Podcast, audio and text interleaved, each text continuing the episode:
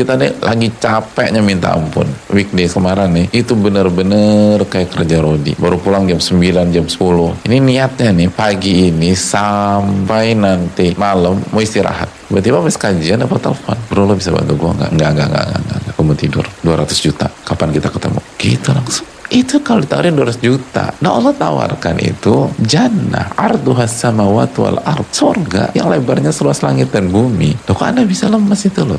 Sering kali membuat kita kurang produktif, performanya menurun. Itu bukan capek fisik, tapi capek hati. Dan mentok-mentoknya karena berharap sama makhluk, bukan berharap sama Allah. Kalau berharap sama Allah, itu selalu ada harapan. Dan selalu menarik. Allah tawarkan surga, kurang menarik apa?